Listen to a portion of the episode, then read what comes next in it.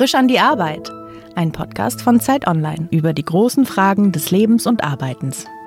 Herzlich willkommen zu Frisch an die Arbeit. Ich bin Leonie Seifert von Zeit Online und mein Gast heute ist die SPD-Politikerin Sausan Schäbli. Hallo, Frau Schäbli. Hi. Wir reden hier immer über Arbeit. Sie sind Staatssekretärin von Berlin für bürgerliches Engagement. Ich will wissen, was Ihr Job ist. Aber vielleicht beginnen wir ganz von vorne. Wann stehen Sie morgens auf? Wann beginnt der Tag? Das ist unterschiedlich. Montags stehe ich um sieben auf, dienstags auch. Ich brauche so eine halbe Stunde.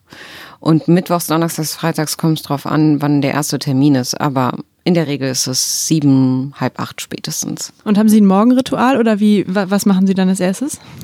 Ich stehe auf, ähm, ich schaue mein Handy, schaue mir irgendwie Newsfeed an ähm, in den sozialen Medien, lese den Checkpoint tatsächlich, ganz so als das Erste, was ich mache. Und dann stehe ich auf, mache mir einen Kaffee und ähm, mache mich schnell fertig. Und das dauert so ungefähr eine halbe Stunde max. Ich dusche fünf Minuten und, und dann fahre ich zur Arbeit. Und der Arbeitsort ist ja das Rote Rathaus in Berlin-Mitte. Genau. Haben Sie da ein Büro oder sitzen Sie da in, mit mehreren Menschen zusammen im Büro oder wie kann man sich das vorstellen? Ja, ich habe ein eigenes Büro. Ich habe tatsächlich auch echt ein schönes, helles Büro.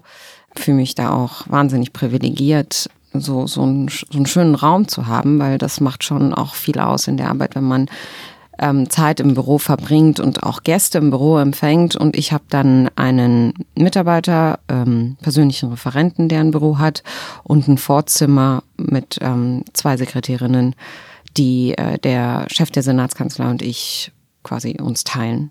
Also wir sind so eine Büroeinheit. Mhm. Und verbringen Sie da tatsächlich Ihre meiste Zeit oder wo, wo was machen Sie den ganzen Tag dann? Ähm, nee, ich verbringe weniger Zeit im Büro als außerhalb des Büros.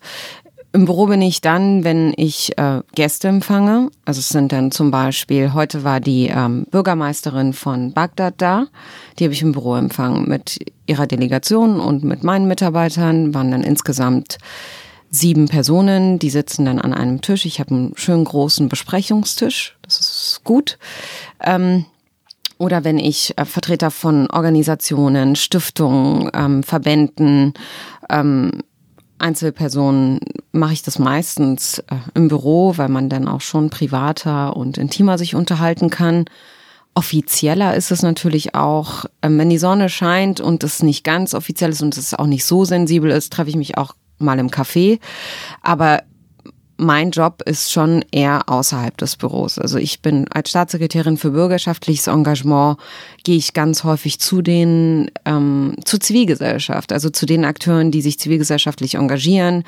So Leute wie, letzte Woche war ich zum Beispiel beim Senioren Computer Club, habe ich mir das angeschaut. Ähm, ich gehe in Nachbarschaftsclubs, ähm, Jugendvereine, Freiwilligenagenturen. Das sind so die Hotspots für freiwilliges Engagement. Ich halt ganz viel reden, ganz viele Grußworte, auch im Namen des Regierenden, ähm, wenn Vereine und Institutionen Jubiläen feiern oder so ich bin zum Beispiel einmal in der Woche, jeden Mittwoch im Bundesrat als Bevollmächtigte des Landes Berlins. Also es ist ein wirklich ein wahnsinniger Querschnitt. Ich habe ja drei Hüte, ne? Ich bin Staatssekretärin für bürgerschaftliches Engagement. Ich bin Staatssekretärin für Internationales. Und ich bin die Bevollmächtigte des Landes Berlin beim Bund. Das heißt, ich vertrete die Berliner Interessen im Bundesrat. Und deswegen bin ich jeden Mittwoch im Beirat. Das ist sozusagen der Ältestenrat des Bundesrats. Und da machen Sie dann was? Ja, ich koordiniere den ganzen Abstimmungsprozess bei Gesetzgebungsverfahren, zum Beispiel für Berlin. Es gibt Einspruchsgesetze und Zustimmungsgesetze. Wenn die Bundesregierung einen Gesetzentwurf hat, dann muss Berlin sich dazu verhalten und eine Stimme im Bundesrat abgeben. Und ich bin sozusagen diejenige, die den Prozess mit den Koalitionspartnern und den anderen Bevollmächtigten der Bundesländern koordiniert im Hintergrund zu gucken, ähm, wie stimmen wir als Berlin ab. Oder wenn Berlin ein eigenes Gesetz und eine, oder eine eigene Entschließung hat, dann versuche ich Mehrheiten zu schaffen und äh, mich mit den anderen Bevollmächtigten zusammenzuschließen. Manchmal ist es so ein Deal und guckt, was gebe ich denen mal beim nächsten Mal und was geben sie mir diesmal. Ähm, dadurch, dass es so viele politische Konstellationen in den Bundesländern gibt, Es ist ja nicht mehr klassisch sozusagen rot und schwarz, also nicht mehr, sondern wir haben ganz verschiedene Konstellationen ähm, mit rot, rot, grün, äh, schwarz, grün und, und so weiter. Es ist natürlich viel, viel schwieriger, da eine einheitliche oder eine Mehrheit zu bekommen für Bundesratsinitiativen. Und das ist sozusagen dann mein Job als Bevollmächtigte den mhm. ganzen Prozess im Hintergrund zu koordinieren. Macht Spaß. Da befasst man sich so mit ganz anderen Themen als Internationales und so. Aber ähm, ich finde, das ist gut und wichtig. Und man unterschätzt die Rolle der Bundesländer dann im ganzen Gesetzgebungsprozess. Ganz häufig der Bundesrat ist überhaupt nicht bekannt, ja. Und wann würden Sie sagen, das war jetzt ein total guter Arbeitstag? Auch das ist unterschiedlich. Manchmal, wenn, wenn ich irgendwo ähm, ein Gespräch habe und weiß, dass es ein sensibles Gespräch ist und dann rausgehe und merke, ich habe den einen oder anderen überzeugt, dann ist das gibt mir total viel ähm, Rückendeckung und so auch Mut. Oder wenn ich ähm, vor ganz vielen jungen Leuten spreche und ähm, direkt im Anschluss gutes Feedback bekomme und Leute zum Beispiel sagen, ja, sie überlegen jetzt auch in die Politik zu gehen, weil ich sie motiviert habe. Das ist ein schöner Tag.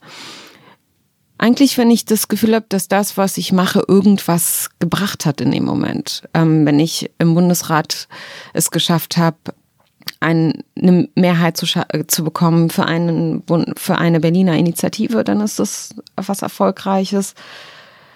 Ja, es ist unterschiedlich. Man, der direkte Kontakt mit Menschen, der positive Zuspruch. Ja, ich glaube, das ist das, was, wo ich denke, ja, das war, das war gut heute.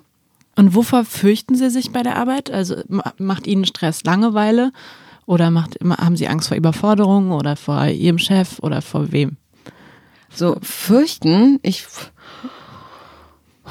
ich weiß nicht, ob so fürchten das richtige das richtige Wort ist. Ähm, ich möchte halt liefern in meinem Job. Ich möchte, dass der Bürgermeister dann auch zufrieden ist.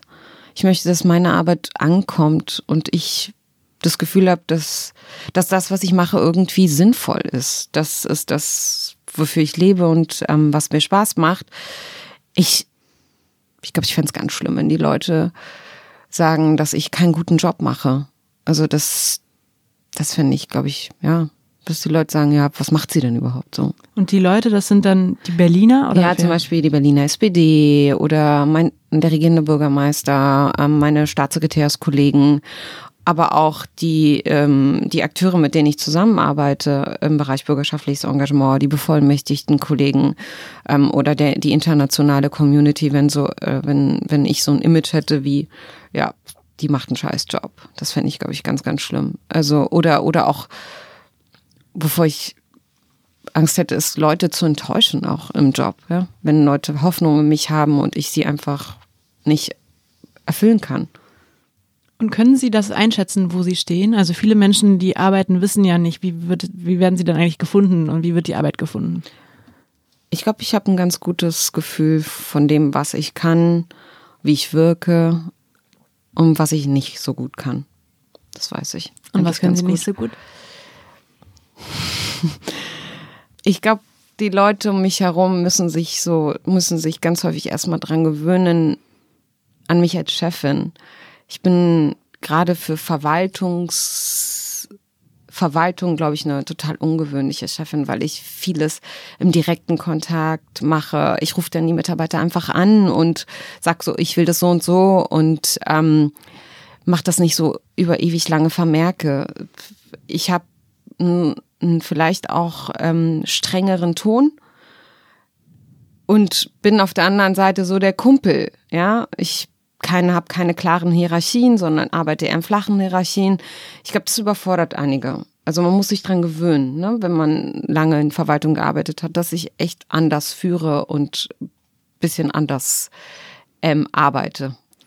Und wie viele Leute führen Sie? Wie viele Leute führe ich? habe drei, ich habe so drei, zwei Abteilungen und ein Referat. Ähm, wie viel sind das? 50 oder so, würde ich sagen, ja. Mhm. Und wie haben Sie. Oder 40, ja. 40, zwischen 40 und 50 sind ja, und also manche sind fest eingestellt, dann haben wir ähm, ähm, Regierungsräte, Trainees und so, wenn man die alle mitzählt, glaube ich ja, so 50. Mhm. Und wie kommen Sie zu Ihrem Führungsstil? ja, Learning by Doing, würde ich sagen. Kein Coaching? Nee. Macht man als Staatssekretärin?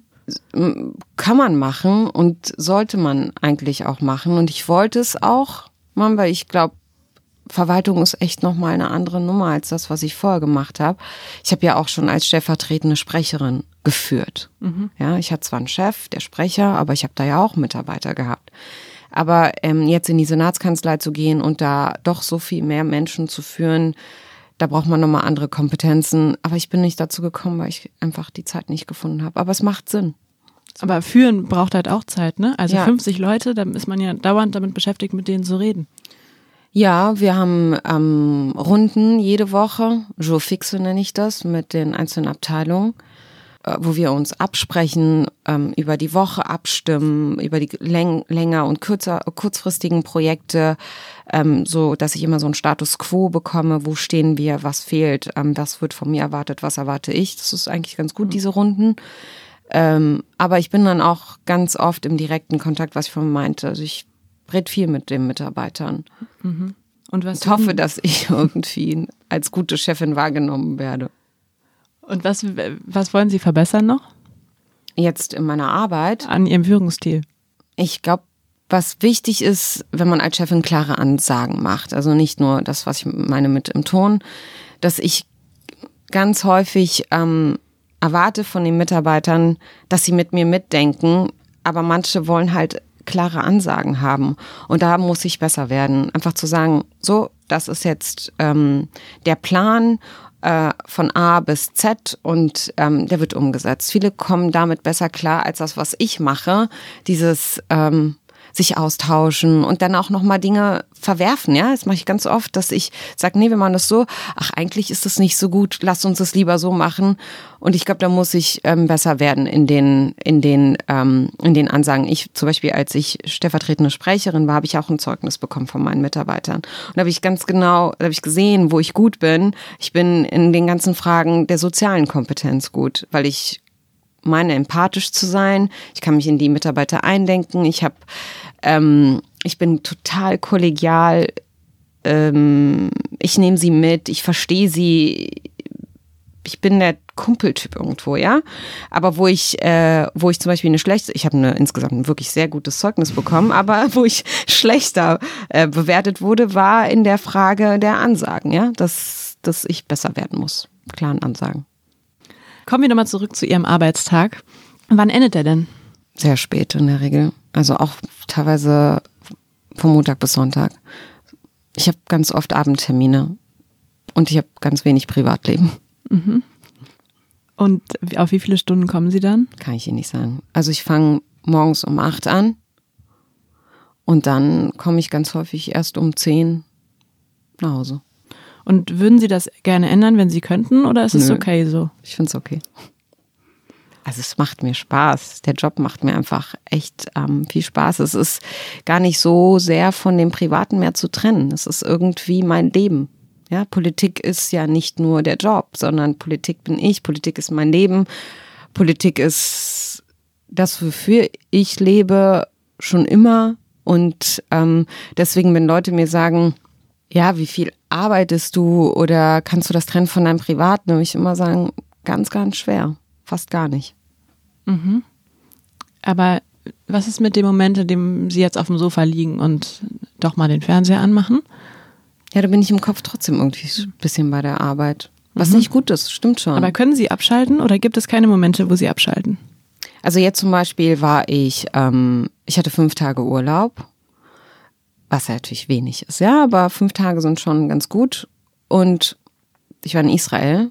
Ich habe ja palästinensische Wurzeln. Wir waren tatsächlich so an den Orten, wo meine Eltern geboren sind. Und ähm, da an dem Ort zu sein, da denke ich nicht an Arbeit, sondern da bin ich wirklich total bei mir und ähm, ja, da denke ich jetzt nicht an die Senatskanzlei. Das sind so Momente, wo ich, wenn, wenn Sie das Abschalten nennen wollen, dann wären das solche Momente. Oder wenn ich mal ähm, nicht twittere und nicht in den sozialen Medien unterwegs bin und einfach sage, so jetzt lasse ich das und ich lasse mein Handy.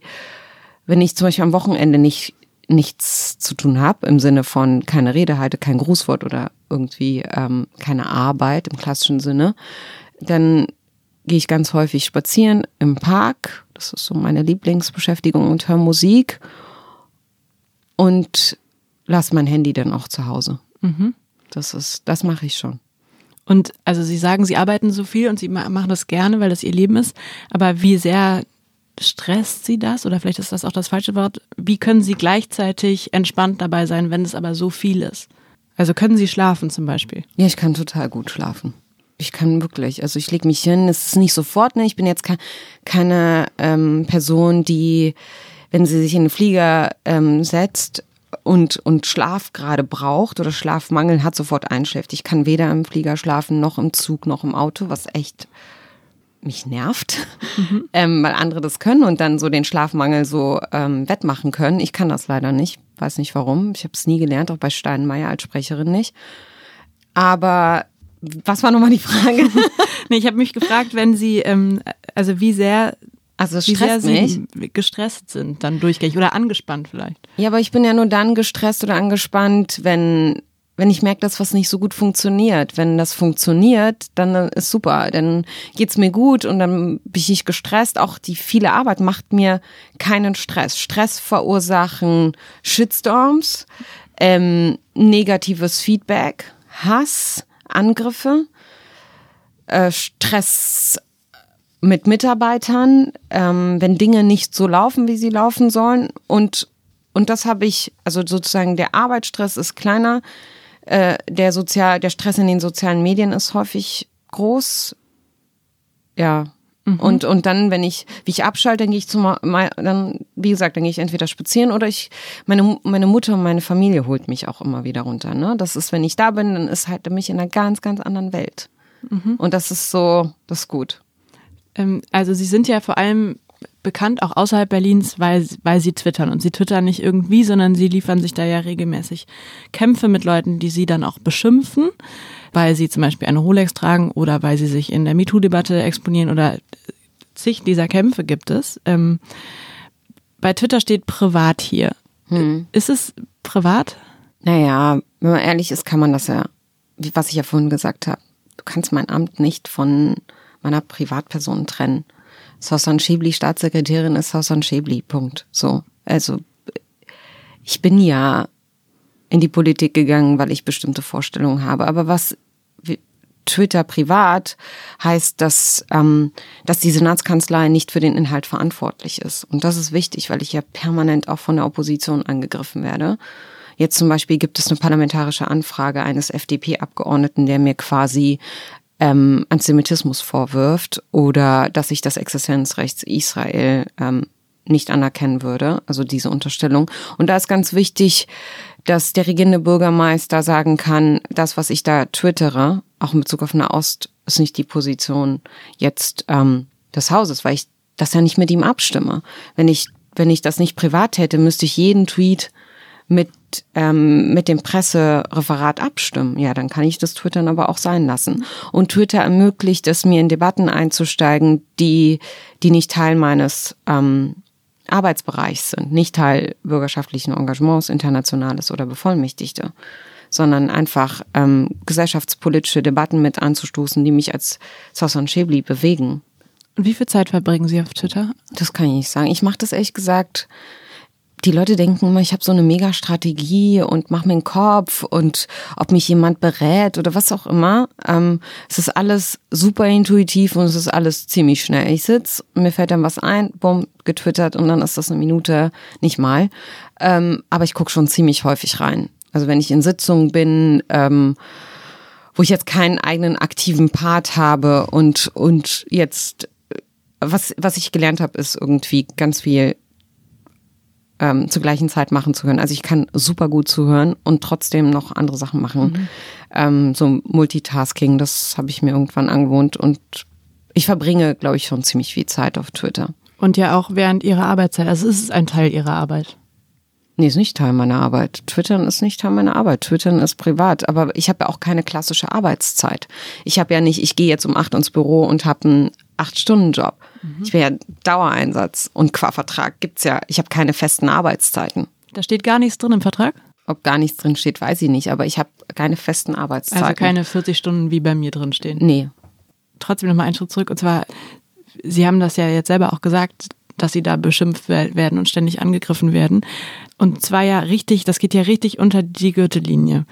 Also sie werden da als Scharia-Schiebli bezeichnet, als trojanisches Pferd der Muslimbrüder, als Migrantenaschenputtel und noch viel schlimmer.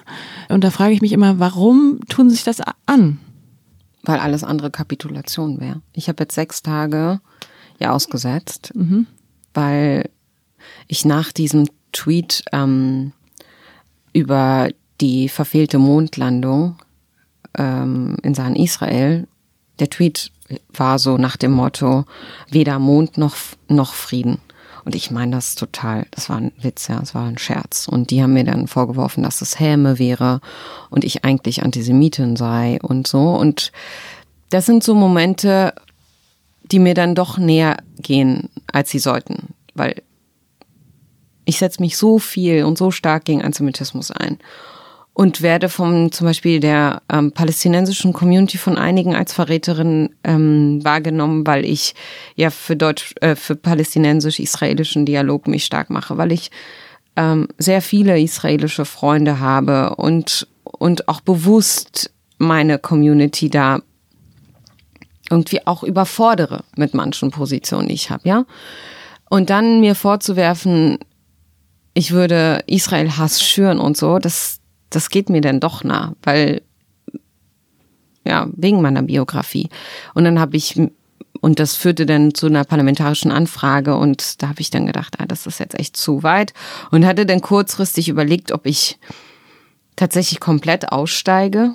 Bei, bei, bei Facebook Twitter. sind Sie schon ausgestiegen? Ja, genau, ob ich bei Twitter mhm. aussteige, weil der Shitstorm war so krass und es war so unfair, ja, da waren auch Leute, was mich am meisten berührt oder kränkt sind, wenn Leute sich einschalten, ähm, die eigentlich ganz genau wissen, wo ich stehe.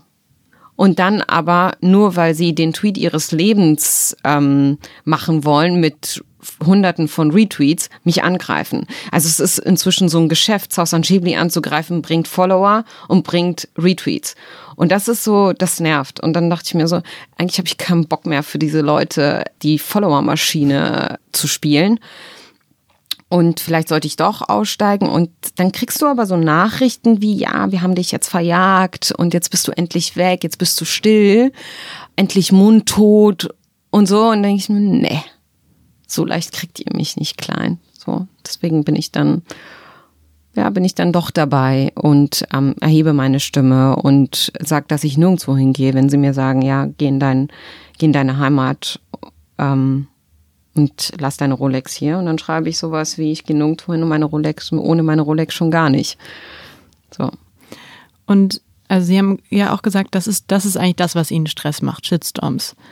Auch, ja. Mhm. Wie wirkt sich das denn auf Sie aus? Also, dass ich dann zum Beispiel auch schlechter schlafe, dass ich mich frage, ob das alles so richtig ist, dass ich dann schon noch überlege, ob ich weniger twittern sollte, ähm, so dass es Leute triggert. Und dann aber, dann kriegst, dann kriege ich wieder super viel Rückendeckung und positive, positiven Zuspruch. Es ist ja, es ist ja so, dass der positive Zuspruch doch groß ist. Und das, das ist ja die Motivation weiterzumachen. Wie gesagt, mir geht's dann nah, wenn, wenn zum Beispiel auch Medien äh, bestimmte Dinge aufgreifen, wo ich mich unverstanden und unfair behandelt fühle, ja. Das, das geht mir nah. Mir geht nicht nah, wenn, wenn tausend Kommentare da sind von Leuten, die ich nicht kenne und die einfach nur haten. Das geht mir nicht nah. Das lese ich ja auch meistens gar nicht. Ich lese ja nur so fünf bis zehn Prozent max, mhm. wenn es hochkommt. Und, und aber ich lese Porträts über mich, ich lese ähm, Kommentare über mich, manchmal lese ich Blogs. Und wenn das von Leuten ist, die bekannt sind und ich mich nicht verstanden fühle, sowas geht mir dann näher.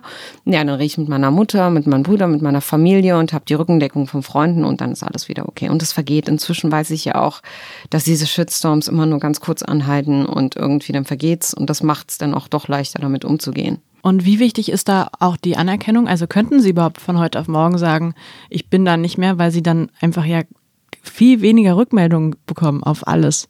Also dann sind sie ja plötzlich unsichtbar. Naja, ich bin nicht unsichtbar, ähm, wenn ich jetzt bei Twitter ausstiege. Ich bin ja als ähm, Politikerin präsent. Ich werde eingeladen, auch in Talkshows und auch jetzt zum Beispiel bei Ihnen oder woanders und habe ja eine Stimme.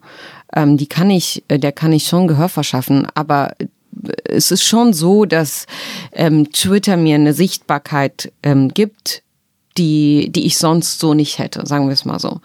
Also es ist schon krass, dass ich, wenn ich jetzt in Israel, wo ich jetzt in Israel war, ich wurde von vier Leuten einmal auf Deutsch und nee, zweimal auf Deutsch und dreimal auf Englisch angesprochen auf Hallo, Frau Schäbli, Sie sind doch die von Twitter. Oder Hi, uh, I know you from Twitter, right? Und ich so, krass, dass die Leute mich inzwischen wahrnehmen über Twitter ist schon heftig, ja. Und ist es gut? Fühlt sich das auch gut an?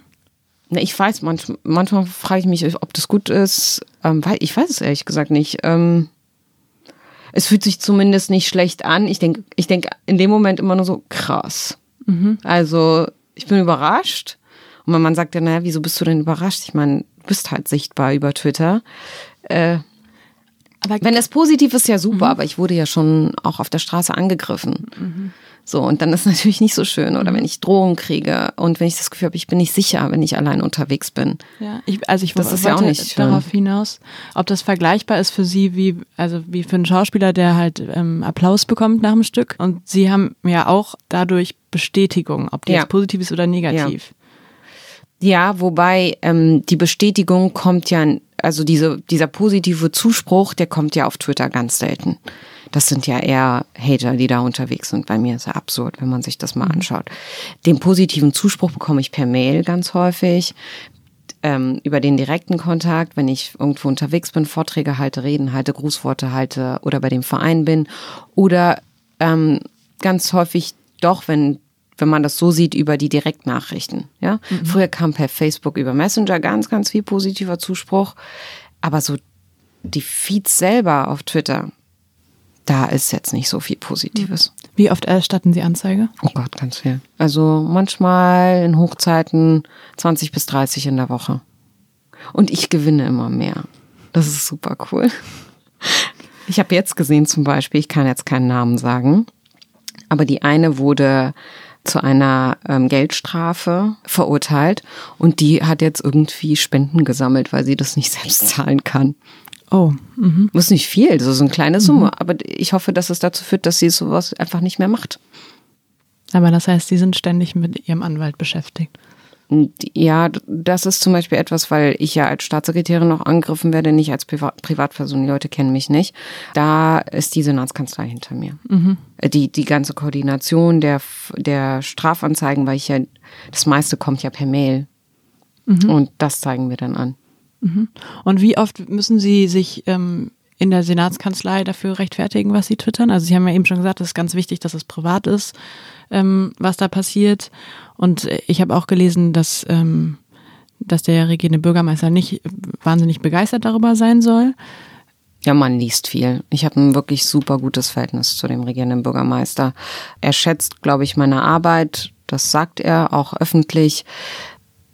Vielleicht würde er sich wünschen, dass ich weniger twittere äh, oder, oder anders twittere, aber wir haben ein sehr, sehr gutes Arbeitsverhältnis und er, es gab ja einen Grund, warum er mich geholt hat.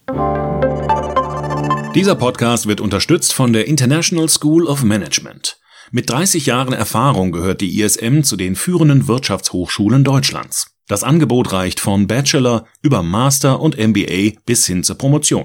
Die ISM bietet passende Studienmodelle für jede Lebenslage, ob Vollzeit, dual oder berufsbegleitend.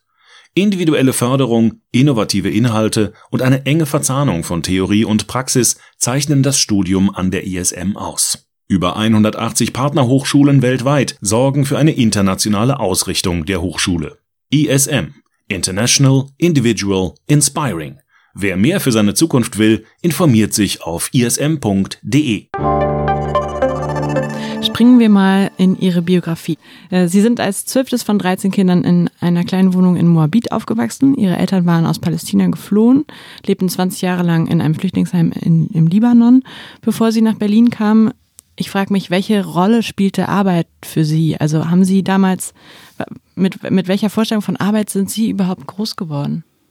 Ja, zunächst einmal bin ich groß geworden mit der Vorstellung von Arbeit, dass mein Vater nicht arbeiten durfte aufgrund seines Statuses. Und dann war Arbeit etwas für meinen Vater, das ihm seine, seine Würde zurückgab.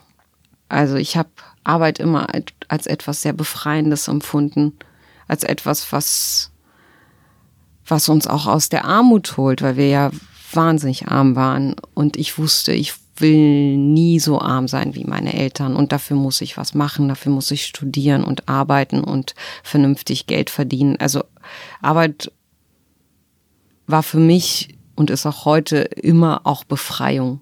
Und also Sie sind das zwölfte Kind, das dreizehnte Kind oder das zwölfte? Das zwölfte. Wie, wieso haben Sie als erste studiert? Ja, weil meine Geschwister keine weiterführenden Schulen besuchen durften. Also sie durften kein Abi machen. Sie wurden alle in Hauptschulen gesteckt als Geflüchtete. Mit einem Duldungsstatus durften weder Abi noch studieren, Abi machen noch studieren. Und ich weiß aber, dass meine Geschwister genauso wie ich das Zeug gehabt hätten, zu studieren und was aus ihrem Leben zu machen. Und ich hatte das Glück, dass ich hier geboren wurde und mit 15 die deutsche Staatsbürgerschaft und dann bist du in dem Alter, wo du ein Abi machst und so. Und es kommt ja von mir nicht von irgendwo. Also ich bin ja nicht intelligenter als meine Eltern oder als meine Geschwister, sondern ich hatte einfach Glück und die Voraussetzung, dass ich dann Abitur machen konnte und studieren konnte. Und wer, wer hat sie unterstützt? Es waren immer unterschiedliche Personen in unterschiedlichen Phasen in meinem Leben. Natürlich spielte eine Rolle, dass ich eine Familie hatte, die, äh, die mir sehr viel Liebe gab und das Gefühl, dass sie mich unterstützen. Vor allem mein Vater, der so mein größter Held immer war. der hat mich in allen, allen Fragen unterstützt. Ähm, und das ist wichtig, gerade in unserer Kultur als Frau, dass der Vater mitgeht. Und dann hatte ich aber auch Einzelpersonen außerhalb der Familie, die mich mit in die Bibliothek genommen haben, mit in den Zoo, mal mit an die Ostsee und dann auch eine Welt gezeigt haben, die meine Eltern mir hätten gar nicht zeigen können mit den begrenzten Mitteln, die sie hatten. Und dann waren das auch mal Lehrer. An der Uni war es ein Professor, der dazu beigetragen hat, dass ich überhaupt weiter studiere Politik und nicht doch irgendwie abspringe und was anderes mache. Ähm, also es waren immer einzelne Personen in meinem Leben, die mich motiviert und weitergebracht haben. Und ich sag immer, es, ich bin nicht die ersten Jahre zumindest wegen des Systems weitergekommen, sondern trotz des Systems, ja.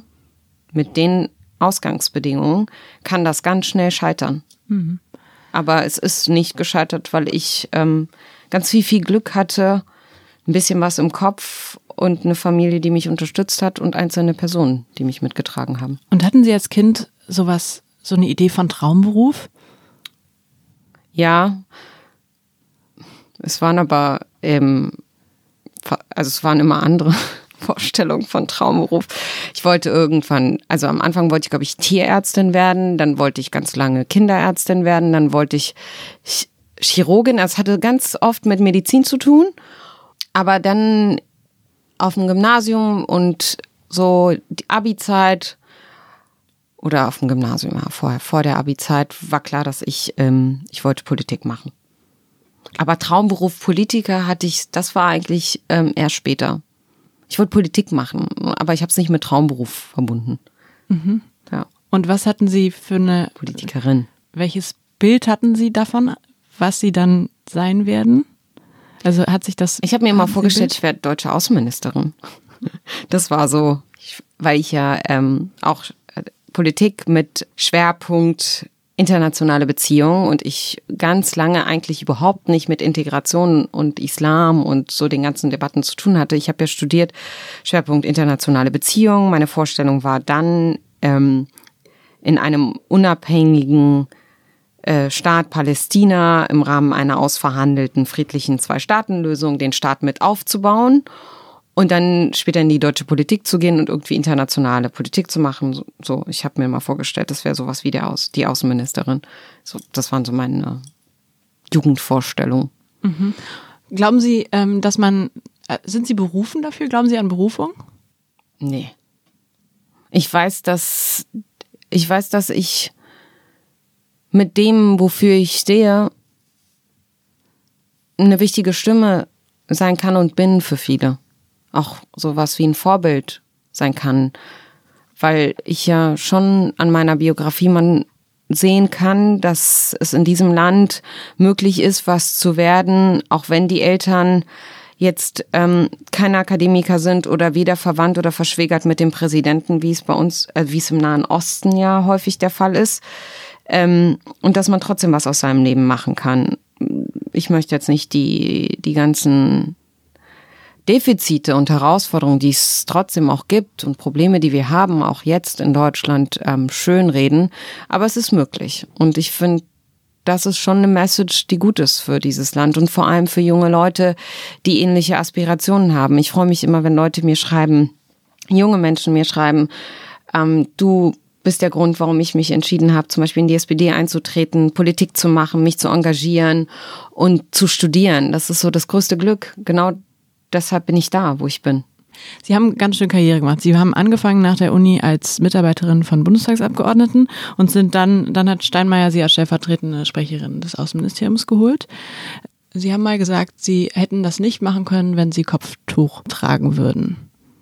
Ich glaube, dass es tatsächlich so ist, dass ähm, wir in Deutschland nicht offen sind für das Kopftuch. Das sieht man anhand von verschiedenen Studien. Frauen, die sich um Jobs bewerben mit Kopftuch, den Job nicht kriegen.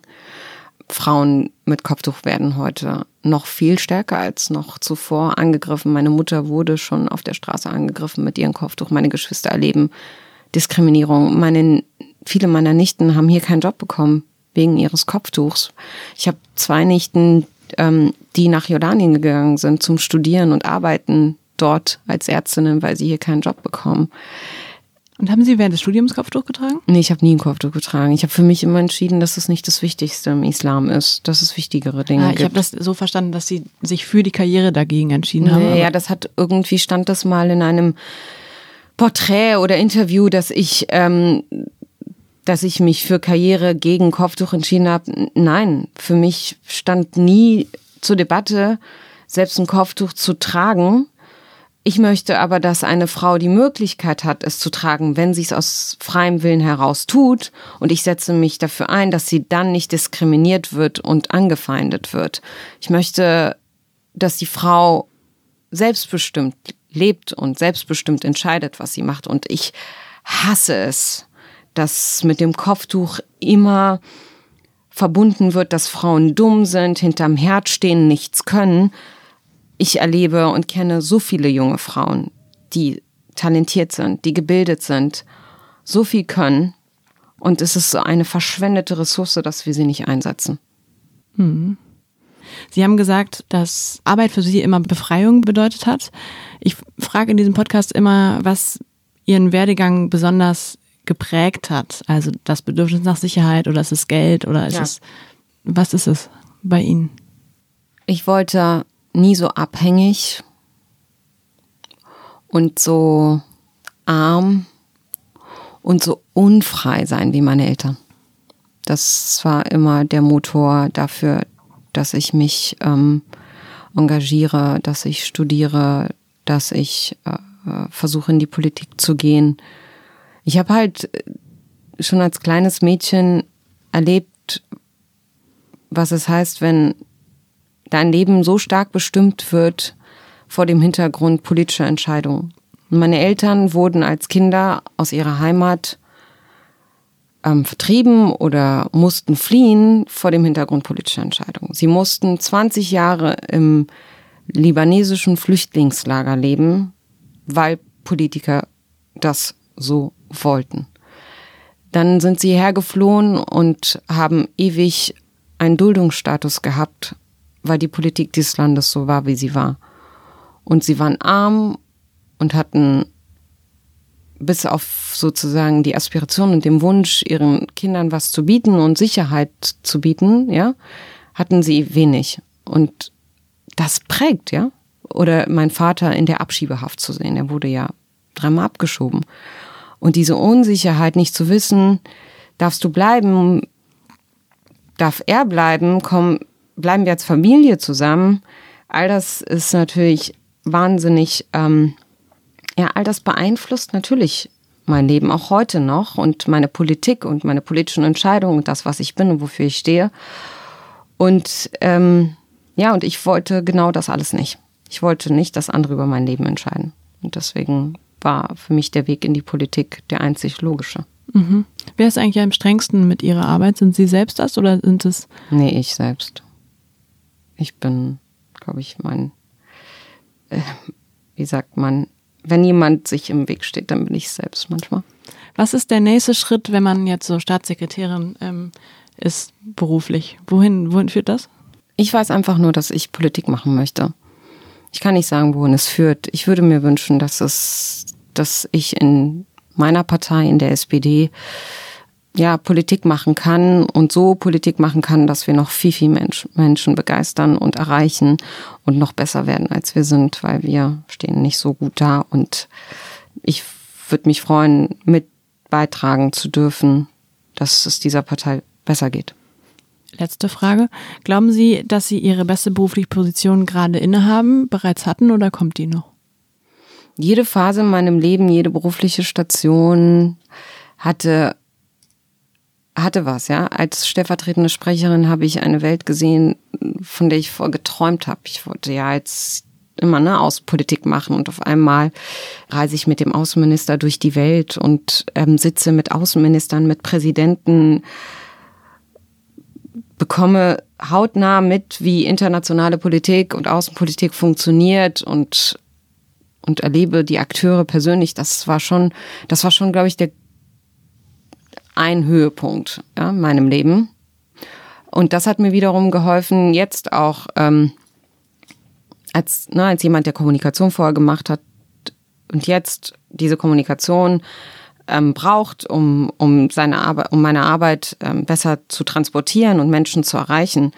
Also das hat mir geholfen, die drei Jahre bei oder die knappen drei Jahre bei, äh, bei dem deutschen Außenminister.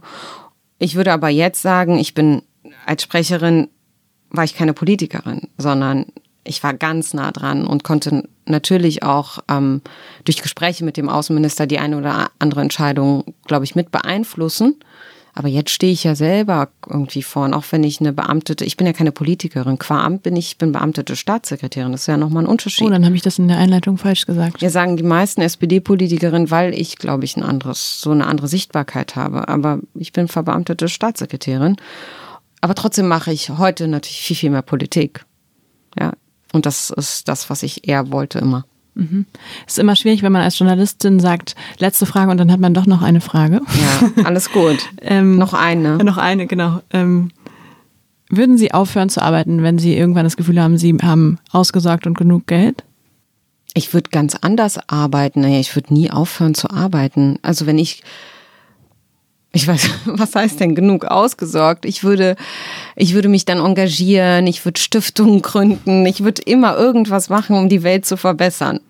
Ich würde nie aufhören. Und das hat auch, das ist ja Arbeit irgendwie. Ähm, das meine ich, da kommen wir wieder zurück zu dem Anfang. Meine Arbeit ist mein Leben. Und mein Leben hört dann auch, wenn ich tot bin. Gute Worte für den Schluss, sehr wahr. Herzlichen Dank, das war Sausan Schäbli. Danke. Dankeschön. Frisch an die Arbeit, ein Podcast von Zeit Online. Konzipiert und moderiert von Leonie Seifert und Daniel Erck. Produziert von Maria Lorenz, poolartists.de.